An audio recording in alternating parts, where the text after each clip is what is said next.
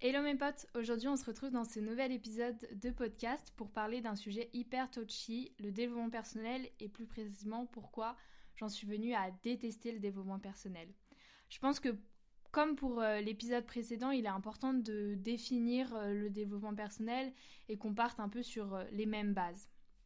Donc il faut savoir déjà, à la base des bases, le développement personnel, il a été euh, développé par euh, différentes, différents psychologues qui avaient pour but de développer la connaissance de soi chez les individus pour qu'ils puissent améliorer ensuite leurs euh, leur conditions de vie, leurs conditions d'existence. Donc c'est à la base en fait euh, un projet assez humaniste et progressiste qui souhaite euh, que les individus euh, puissent se sentir plus épanouis, puissent mieux se comprendre, mieux comprendre leurs interactions, leurs relations. Donc c'est en fait un projet qui existe de très longue date, euh, qui date pas du tout des années deux mille, euh, encore moins des années deux mille dix. C'est euh, les premiers psychologues qui ont développé par exemple euh, la P N L. Euh, alors, qu'est-ce que veut dire la P N L exactement, je ne sais pas, mais euh, c'est le fait de, euh, de utiliser un certain euh, langage pour apaiser les tensions, euh, pour désamorcer toutes les toutes les, les embrouilles qui pourraient euh, qui pourraient se développer. Tous ces toutes ces ces idées ont été développées dans les années soixante-dix, donc ça date clairement pas d'hier. Maintenant, après cette petite définition, je vais directement rentrer dans le vif du sujet et vous dire pourquoi je fais un rejet assez profond du développement personnel et euh, de tout ce qui, euh, tout, ouais, tout ce qui a trait au développement personnel. Je pense que déjà, en premier temps, le développement personnel, il pousse à fond euh, dans la performance, dans la performativité, dans le fait de toujours euh, produire, produire, produire, Euh, toujours faire, faire, faire, faire, faire. Et donc, ça, cla- ça nourrit clairement une, une pression sociale.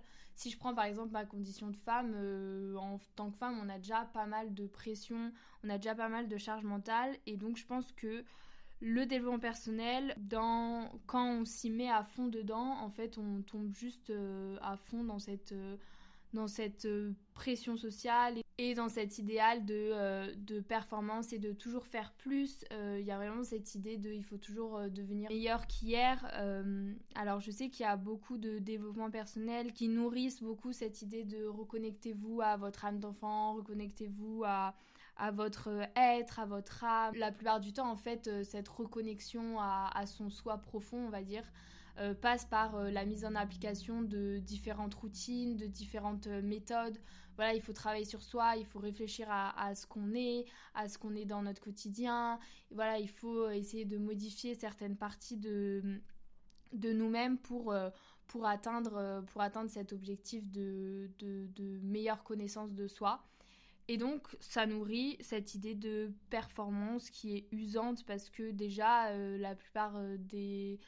De, des gens euh, sont au quotidien hyper euh, stimulés, enfin ils travaillent, enfin bref on a tous notre vie quotidienne qui est déjà hyper remplie et donc ce développement personnel en fait vient euh, gratter un peu ce, ce temps de loisir qu'on a pour essayer de devenir euh, meilleur dans un but qui est je trouve souvent pas très clair en fait dans le développement personnel. Euh, quel est l'objectif final de, de, ce, de ce développement? Enfin, selon moi, c'est clairement pas la seule, euh, la seule option possible pour euh, se sentir euh, plus heureux et plus épanoui et plus serein, sereine euh, dans son quotidien. Deuxièmement, je pense que le mouvement euh, du développement personnel a été repris pas mal par une élite, une élite sociale euh, qui a en fait les moyens de prendre soin de sa santé mentale parce que oui, prendre soin de sa santé mentale aujourd'hui en France en deux mille vingt-quatre, ça coûte énormément d'argent. Aller voir un psychologue, ça coûte des sous. Clairement, faire des thérapies euh, spécifiques à nos besoins, ça coûte des sous. Aller faire des coachings, par exemple, euh, ne sont absolument pas remboursés parce que pas reconnus par euh, l'État français. Faire des séminaires comme beaucoup de, de, de, fin de, de pros, euh, fin de coachs, euh, et cetera. Enfin, faire des séminaires, ça coûte plusieurs centaines, voire milliers d'euros pour une semaine euh, qu'il faut déjà avoir le temps de, de pouvoir prendre hein, cette semaine. Euh, voilà, tout le monde n'a pas euh, une semaine à accorder aux à son bien-être perso en fait. Il y a cette idée qu'il faut avoir les moyens pour faire du développement personnel, pour prendre soin de sa santé, que si on veut commencer à vraiment rentrer en profondeur sur, euh, sur le développement personnel et tous ces aspects, il faut, il faut à un moment donné investir sur soi, comme disent beaucoup de, de coachs et enfin de gens sur les réseaux sociaux. Voilà, il faut investir sur soi et clairement, ça coûte, ça coûte clairement. Et souvent il y a cette idée de investissez sur vous-même aujourd'hui pour, euh, voilà, pour gagner euh, des milliers des cendres plus tard, ou en tout cas pour vous sentir plus épanoui, et cetera. Je pense que les priorités euh, ne sont pas toujours dans le fait de se développer personnellement, et surtout en fait c'est clairement élitiste euh, cette idée de, d'in- de, d'investir sur soi-même. Je pense que pour la plupart des... des gens qui ont beaucoup réussi via le développement personnel, il y avait quand même certaines sécurités financières. Alors si elle n'était pas personnelle, elle était plutôt au niveau des proches. Pour la plupart, ils savaient pertinemment que s'ils se rétamaient la tronche, derrière, il y allait avoir leur famille, leurs proches qui allaient pouvoir les aider, les héberger, euh, si, je sais pas, ils n'avaient plus de, d'endroit où aller. Euh, pour la plupart, d'ailleurs, c'est des gens qui se sont expatriés à l'autre bout du monde, dans des pays qui coûtent très peu cher pour euh, vivre au quotidien. Donc à part leur billet d'avion, euh, ils n'ont pas eu à dépenser beaucoup beaucoup. Il est hyper important de recontextualiser la chose, parce que il y a beaucoup cette culpabilisation de tu te bouges pas le cul pour, pour réussir à t'en sortir, mais il faut voir ceux qui ont réussi à s'en sortir, c'est des conditions d'existence qui sont très particulières et qui sont clairement pas accessibles à tous et à toutes. Donc voilà, cette hypocrisie euh, m'insupporte beaucoup, de dire euh, si tu, si tu veux t'en sortir, euh, tout est entre tes mains. Entre tes mains, non, c'est faux, on n'est pas tous nés dans les mêmes conditions de vie, c'est une réalité, il y a beaucoup de gens qui n'arrivent même pas à boucler leur fin de mois, donc euh, c'est un peu leur dernière des préoccupations de, de, de se développer personnellement, de devenir la meilleure version de soi-même, de rentabiliser leur, euh, leur, temps, euh, leur temps de oisiveté euh, dans, euh, dans leur propre personne. Euh, clairement, c'est, c'est clairement pas la priorité de tous, et donc... Et bah ça me saoule en fait, cette hypocrisie, clairement me saoule, voilà. Ensuite, le troisième point, qui n'est non négligeable pour moi, euh, comme ce deuxième point, enfin aucun point en fait n'est négligeable pour moi, ils sont tous hyper, ils sont hyper connectés euh, les uns aux autres. Un certain type d'hommes se sont beaucoup emparés de cette idée de développement personnel. Je parle évidemment des masculinistes et de toutes ces branches et de toutes ces mouvances. Euh, et clairement pour moi c'est hyper dangereux, j'arrête pas de voir sur mon feed Insta, alors que je vous promets que je ne suis absolument pas ce genre de compte, euh, j'arrête pas de voir des vidéos d'hommes qui poussent les autres hommes à être euh, la meilleure version de soi-même, à euh, bouffer euh, dix œufs par jour et aller à la salle euh, vingt-quatre sur vingt-quatre. Clairement pour moi c'est une idéologie qui est hyper dangereuse, parce qu'elle vient clairement renforcer ce dont pourquoi moi, enfin ce... ce dont, contre quoi je lutte, pardon, contre quoi je lutte au quotidien, c'est-à-dire la, la, le renforcement de stéréotypes de genre, le fait de mettre une pression aux hommes pour euh, qu'ils puissent performer dans un idéal de genre qui serait de, d'être fort, d'être le, le, le petit ami qui protège, qui est prêt à casser des tronches, euh, qui a une alimentation hyper stricte, qui a, se lève tous les matins à cinq heures du mat', pour euh, pouvoir aller au travail et rapporter un maximum d'argent. Pour moi, c'est des idéaux qui sont euh, déjà d'un autre siècle, qui mènent euh, pas à l'épanouissement personnel. Cet idéal de genre, de toute manière, enfin, ça pourrait faire euh, le sujet de tout un podcast, et c'est hyper euh, intéressant comme sujet, mais renforcer les idéaux de... de... les stéréotypes de genre, ça, ça pousse à une certaine violence chez les hommes, c'est clair et net. Enfin, je pense que les féminicides le montrent très bien, toutes les violences faites aux femmes au quotidien le montrent très bien, que en fait cet idéal de genre, il est, il mène à ce que l'homme devienne dangereux pour lui-même et dangereux pour pour les femmes, pour les enfants, enfin pour tous ses semblables, parce que tout le monde y passe. Et en plus de ça, ça pousse à l'inverse les femmes dans une passivité qui est complètement aberrante. C'est-à-dire que moi, pareil, j'arrête pas de voir des, des épisodes de podcast, des comptes Insta qui poussent les femmes à se reconnecter à leur énergie féminine, qui les poussent à se reconnecter à leur douceur, à leur sensualité, qui les poussent à être toutes, toutes beiges. Enfin, je pense que vous voyez un peu le mood, qui les pousse à être toutes beiges, à rester bien dans le, dans le cadre, à rester aimante, douce, souriante, agréable, et à se battre uniquement pour leur business et pour leur famille, mais que dans le reste, dans le reste, faut, faut laisser place à l'homme qui est là pour diriger, qui a la force masculine, l'énergie masculine. Enfin bref, clairement cette idée d'énergie masculine et féministe, féminine, pardon, je l'en... Mm-hmm. C'est un propos qui m'est profondément euh, désagréable, qui est hyper... Euh... Enfin, encore une fois, qui est clairement pour moi d'un autre siècle, qui, qui n'a aucun sens, qui n'a, qui n'a aucun sens même scientifique. Enfin, c'est, c'est des trucs qui n'ont ni lieu d'être. Et euh, bien sûr, on essaye d'adoucir tout ça en disant que cha- en, en chacun de nous, on a cette énergie masculine et féminine. Mais en, euh, en réalité, euh, clairement, tous ces contes euh, poussent les femmes à, à développer, elles, leur énergie euh, leur énergie yin, leur énergie féminine, pendant que les hommes sont concentrés à développer leur énergie masculine en, en, dans un entre-soi en plus, euh, voilà, entre hommes et entre femmes, pour bien sûr continuer à bien se séparer et à ne pas s'inspirer les uns des autres. Voilà, sinon ce serait euh, beaucoup trop dangereux euh, que les femmes et les hommes se posent et discutent euh, franchement. Enfin bref, euh, on continue. Ça, je pense que déjà, déjà ces deux arguments, non je sais pas, ça vous donne pas envie de haïr le développement personnel. Moi rien que ces deux, ces deux points là, c'est, c'est bon, c'est bouclé, mais vous inquiétez pas, je vais en rajouter des couches. Euh...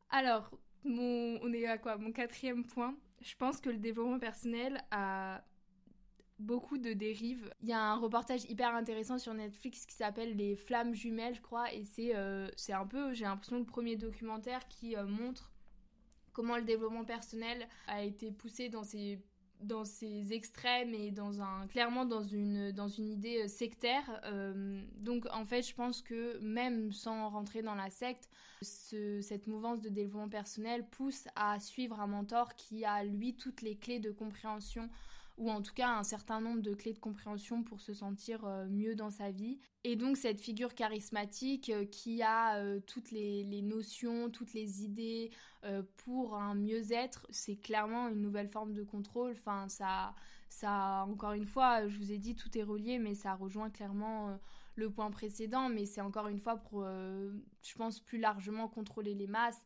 Et en fait, euh, dans une... Euh, Dans ce truc de euh, soyez vous-même, euh, trouvez votre essence, euh, trouvez votre, votre nature propre, euh, en fait, euh, en rabâchant aux gens qui doivent euh, suivre telle ou telle routine, tel ou tel conseil, en fait, on les pousse encore une fois à faire tous exactement la même chose. Voilà, à tous se lever à cinq heures du matin pour euh, prendre, pour euh, dire ses gratitudes et puis prendre un petit déj hyper protéiné puis se rendre à la salle. Comme si c'était un idéal de vie pour euh, tout à chacun, je vous assure que non, euh, pour moi ça ressemble plutôt à l'enfer. Cette, cette idée de suivre une personne qui a un peu tout compris, et en plus il y a l'air d'avoir beaucoup beaucoup de gens qui ont un peu tout compris sur les réseaux sociaux, euh, ça pousse juste encore une fois à se formater à un nouvel idéal de, de vie, et euh, ça ne permet en rien l'expression de sa singularité et l'expression de sa personnalité. Absolument pas. Mon cinquième point... Oh là là, je vais vite, dis donc, contrairement à l'épisode précédent.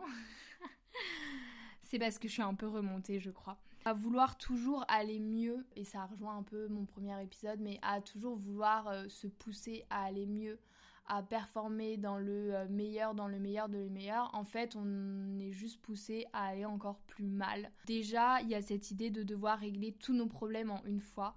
Voilà, on doit améliorer euh, toutes nos relations sociales, notre relation avec nous-mêmes, euh, notre, euh, notre santé, notre euh, bien-être euh, physique. Enfin, en fait, il faut tout améliorer d'un coup en écoutant le développement personnel. Il faut être absolument sur tous les fronts, euh, perpétuellement, rester à l'affût de, du moindre problème.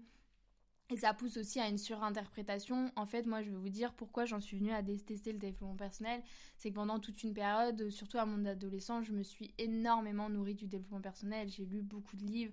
J'ai lu... Enfin, je pense qu'on est quand même pas mal à être passé par un peu ce, cette, cette obsession du développement personnel. Et en fait, j'en suis arrivée à un point où je ne savais même plus où donner de la tête, où j'ai l'impression que ma vie, en fait, était remplie de problèmes, que toutes mes relations n'allaient absolument pas.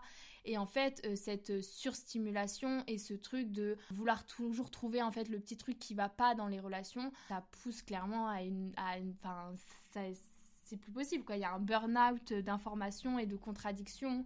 Par exemple, il y a énormément de contenu de développement personnel aujourd'hui, énormément, énormément, énormément. Et en même temps, le développement personnel répète à longueur de temps qu'il est hyper important de se déconnecter des réseaux sociaux, de faire des détox digitales, de se reconnecter à la nature, et cetera. C'est complètement contradictoire. Il faut devenir la personne qu'on souhaite absolument, mais en fait, la réalité, c'est que la plupart des gens galèrent déjà à boucler leur fin de mois. Et donc, devenir ce qu'on souhaite, faire le métier qu'on souhaite, encore une fois, c'est quelque chose d'extrêmement risqué. Il y en a qui l'ont pris, ça a fonctionné, mais c'est clairement une minorité, en fait, les dessous de tous ces entrepreneurs. Euh, de tous les entrepreneurs qui se lancent, c'est que la plupart, euh, pendant des années, voire des années et des années, sont dans une extrême précarité, et il y en a pas mal qui abandonnent parce que c'est des boulots trop précaires, euh, parce que en fait, à la fin du mois, ils n'ont rien pour, euh, pour, euh, pour payer leur loyer et pour, euh, pour pouvoir se, se nourrir convenablement. Voilà encore cette, cette idée hyper problématique pour moi euh, qui mériterait tout un épisode. Euh, Voilà, euh, mangez bien, euh, mangez ce qui fait du bien à votre corps, euh, mangez beaucoup de légumes, euh, et cetera, et cetera. Mais ne vous privez euh, surtout pas. Enfin bref, toutes ces informations hyper contradictoires et de toute façon ce trop-plein d'informations et de il faut se remettre en question sur absolument tous les domaines de notre vie, ça pousse clairement à juste se sentir en fait hyper mal, à se sentir comme si on n'avait rien compris de la vie, comme si... Euh, En fait, toutes ces années d'enfance, d'adolescence nous avaient servi à rien parce qu'on n'a rien compris, on n'a absolument pas su construire des, des relations solides, on n'a absolument pas su euh, apprendre à se connaître, et cetera. Enfin, je pense que ça remet beaucoup, beaucoup en doute notre capacité à savoir ce qui est bon pour nous. Alors, je pense que clairement, il est hyper important et en fait, justement, le fait de... de suivre une figure assez charismatique, un mentor, un coach. Je pense que ça pousse juste à ne plus réfléchir par soi-même, à ne plus être capable de se remettre en, en question par soi-même et à se dire en fait qu'est-ce qui est bon pour moi et euh, à réfléchir juste avec soi-même, à toujours vouloir trouver des solutions euh, externes. Euh, on oublie complètement de s'écouter et c'est ce que je disais euh, dans l'épisode précédent, c'est hyper important de se remettre en question, mais c'est encore plus important de savoir écouter les réponses qu'on se donne à soi-même, parce que je vous assure que vous êtes rempli de ressources rien que par votre humanité, rien que par toutes les expériences que vous avez pu vivre, même si vous êtes jeune, vous avez déjà vécu un tas d'expériences et vos proches euh, plus âgés ou vos proches même du même âge que vous, mais qui ont eu des vies différentes, sont aussi en capacité de vous apporter un nombre incalculable de conseils. Et euh, je pense qu'en fait c'est ça qui est important, c'est de se poser, de discuter entre amis, entre proches et d'apprendre des uns des autres. Enfin moi je, enfin, je vous dis, je suis toujours hyper passionnée et intéressée d'entendre la vie de mes proches et euh, d'entendre la vie euh, V I E euh, et la vie euh, A V I S proche parce qu'en fait euh, bah, ils sont nourris d'expériences qui peuvent être totalement différentes de moi ou ils peuvent avoir des expériences, enfin voilà, ils peuvent avoir un certain nombre de connaissances sur un sujet que moi je, je, je n'ai pas, j'ai pas t- toutes ces connaissances et inversement. C'est un peu en fait contre-productif d'aller chercher des savoirs dans des livres de personnes qui n'ont absolument pas la même vie que nous et qu'on connaît pas personnellement, d'aller chercher des savoirs sur des gens d'internet qui vous montrent bien ce qu'ils veulent parce que ça je pense qu'on est assez clair. Sur les réseaux sociaux, les gens contrôlent à fond leur image et euh, tous ceux qui se proclament authentiques, non, c'est faux, y a, y a, tu ne peux pas être authentique sur les réseaux sociaux, c'est impossible parce que c'est, c'est se mettre de fou en danger en fait, de tout montrer sur les réseaux sociaux, surtout quand on devient une, personnali- une personnalité publique euh, hyper reconnue. Juste euh, dans le fait de, d'écouter nos proches et d'apprendre de nos proches, ça suffit largement à se remettre en question et encore une fois, euh, après se remettre en question, après l'étape de s'être remis en question, il est hyper important de savoir euh, s'écouter et euh, savoir écouter les réponses qu'on s'apporte à soi-même parce que je vous assure que à l'intérieur de vous, vous avez déjà euh, tout un tas de, de réponses. Euh, il faut juste euh, d'une part avoir le courage, enfin, c'est ce que je disais dans mon épisode précédent encore une fois, mais une, d'une part avoir un certain courage pour savoir s'écouter, mais aussi euh, savoir... Euh, savoir se, se dire qu'en fait, euh, on est, on est totalement capable de, d'avoir de bonnes réponses et euh, de savoir euh, ce qui est le mieux pour nous. Mon dernier point, en fait, ça va être un peu la conclusion de ce podcast. Moi, je suis euh, carrément pour une ode à l'oisiveté, au fait de ne rien faire, de juste se poser et ne rien produire, ne rien, euh, ne rien faire de plus euh, qu'être là, euh, que ce soit entre potes ou euh, avec soi-même, encore une fois. C'est relié à mon épisode précédent, mais c'est, euh, c'est hyper important en fait de juste rien faire. L'ennui est hyper important. Je vous assure que dans l'ennui, on crée plein de trucs. Alors au début, c'est hyper inconfortable parce que justement, il y a euh, ce, ce, cette idée de, de surmenage, de faites, faites, produire, produire, produire. Euh, voilà, euh, même quand on, euh, on fait à manger, il faut qu'on écoute un podcast derrière. Coucou. Euh... Bref, il faut que, vous voyez, on rentabilise perpétuellement notre temps. Euh, et je vous assure que c'est un énorme challenge de euh, juste faire une tâche par une tâche, c'est super dur. Euh, c'est super dur de ne regarder qu'un film. Par exemple, pour moi, aujourd'hui, regarder juste un film en étant complètement focus sur le film, c'est hyper dur. Il y a toujours un moment donné où je vais vouloir prendre mon téléphone pour voir si quelqu'un euh, m'a envoyé un message, pour voir euh, les derniers trucs qui ont été postés sur Insta. Je vous assure que c'est hyper challengeant et que rien que essayer de faire une tâche par une tâche, donc je sais pas, être complètement focus sur un seul truc, euh, en fait ça permet à notre cerveau d'avoir euh, tout l'espace disponible pour réfléchir à différentes choses. Et par exemple quand on regarde un film, mais clairement c'est encore une fois on peut apprendre plein de choses de euh, ce que le, ce que le réalisateur a, a voulu mettre en scène. Quand on mange, il y a toute... Euh, Enfin, tout un tas de nos sens qui sont hyper éveillés, enfin quand on prépare à manger et même quand on mange, il y a tout un tas de nos sens qui sont hyper éveillés. Donc euh, voilà, je pense que c'est hyper important de se laisser euh, l'espace, enfin ouais, de se laisser un espace de rien en fait, de vide euh, dans sa vie. Je vous assure que c'est, c'est trop trop bon. Je peux vous conseiller un livre qui m'a, que j'ai adoré lire euh, sur ce sujet-là, ça s'appelle Chez soi de Mona Chollet, une féministe assez euh, connue, qui en pousse à, à la reconnexion à son, à son intérieur, à son chez soi, et en même temps à toute une réflexion autour de la problématique euh, d'être connecté à son intérieur, pas uniquement pour les femmes, hein, bien sûr il y a cette problématique là, mais euh, d'être connecté et d'avoir le temps, surtout la possibilité euh, de pouvoir profiter de son espace intérieur, parce que bien sûr je dis ça. Et en même temps, j'ai complètement conscience qu'aujourd'hui, même encore, c'est un luxe de pouvoir s'approprier son, son espace intérieur. Je vous conseille, ça m'a pop-up dans la tête, Une chambre à soi de Virginia Woolf, qui est pareil, hyper intéressant et qui, euh, qui clairement euh, montre l'importance d'avoir un espace à soi en tant que, qu'individu. Euh, c'est vrai que par exemple si je prends l'exemple des parents, parce que bien sûr c'est un luxe de pouvoir se permettre d'avoir un endroit à soi quand on est parent, on priorise souvent le fait de... Enfin moi par exemple je sais que ma mère a beaucoup priorisé le fait que chacun de ses enfants ait une chambre à soi justement, euh, quitte à dormir dans le salon ou un truc comme ça. Et en fait, enfin euh, voilà, encore une fois... Euh... Bien sûr, c'est un luxe. C'est un luxe de pouvoir euh, avoir un espace euh, à soi, que ça, ça entraîne beaucoup de contraintes, euh, de pouvoir euh, avoir... Euh, par exemple, moi j'ai un studio, bah voilà... Euh, c'est clairement un luxe euh, de pouvoir avoir un studio. En tout cas, je pense que dans sa vie, à un moment donné, à un moment donné de sa vie, c'est hyper important euh, d'expérimenter euh, le fait de vivre seul.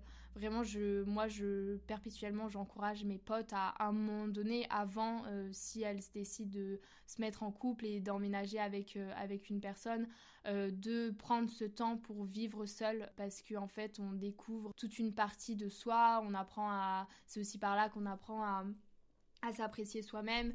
Euh, voilà, on apprend aussi euh, les premières galères d'adultes, et elles sont nombreuses. Enfin, c'est hyper important en fait de, d'apprendre à, à apprécier un chez soi. Et moi, je sais que par exemple, enfin, j'ai tendance à beaucoup passer de temps chez moi, et c'est, c'est, un, c'est un bonheur ultime de pouvoir euh, enfin, lire tranquillement, euh, sans être dérangée, sans avoir de bruit.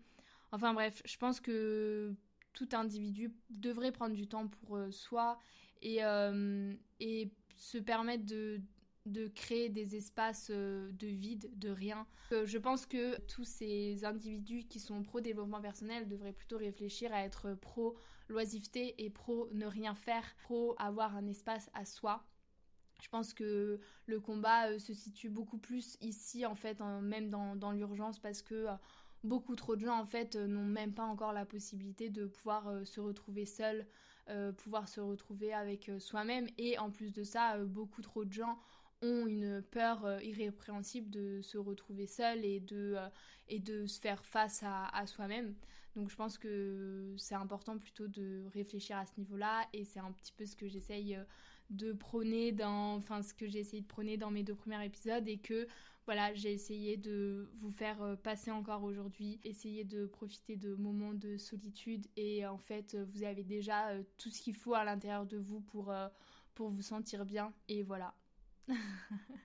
J'espère que cet épisode vous aura plu. Bien sûr, encore une fois, j'étais assez critique là au niveau du développement personnel, mais comme pour tout, il y a des choses intéressantes à en tirer en fait euh, du développement personnel. Enfin, il y a des lectures moi que j'ai qui sont assez connues aujourd'hui dans le développement personnel. Je pense par exemple au aux cinq langages de l'amour qui pour moi est en fait euh, est super et hyper intéressant. Donc vous voyez, il y a il y a il y a du bien, il y a du mauvais et encore une fois, euh, ce qui pourrait me sembler bien à moi euh, peut sembler complètement euh, euh, superficiel pour d'autres et inversement, qu'il faut juste pas essayer de se rentrer absolument dans le moule de la perfection du, euh, du euh, très bon euh, développement personnel euh, qui a tout compris et qui, euh, qui, est, euh, voilà, qui, qui est parfait et qui, euh, qui n'a rien à se reprocher et qui n'a rien à...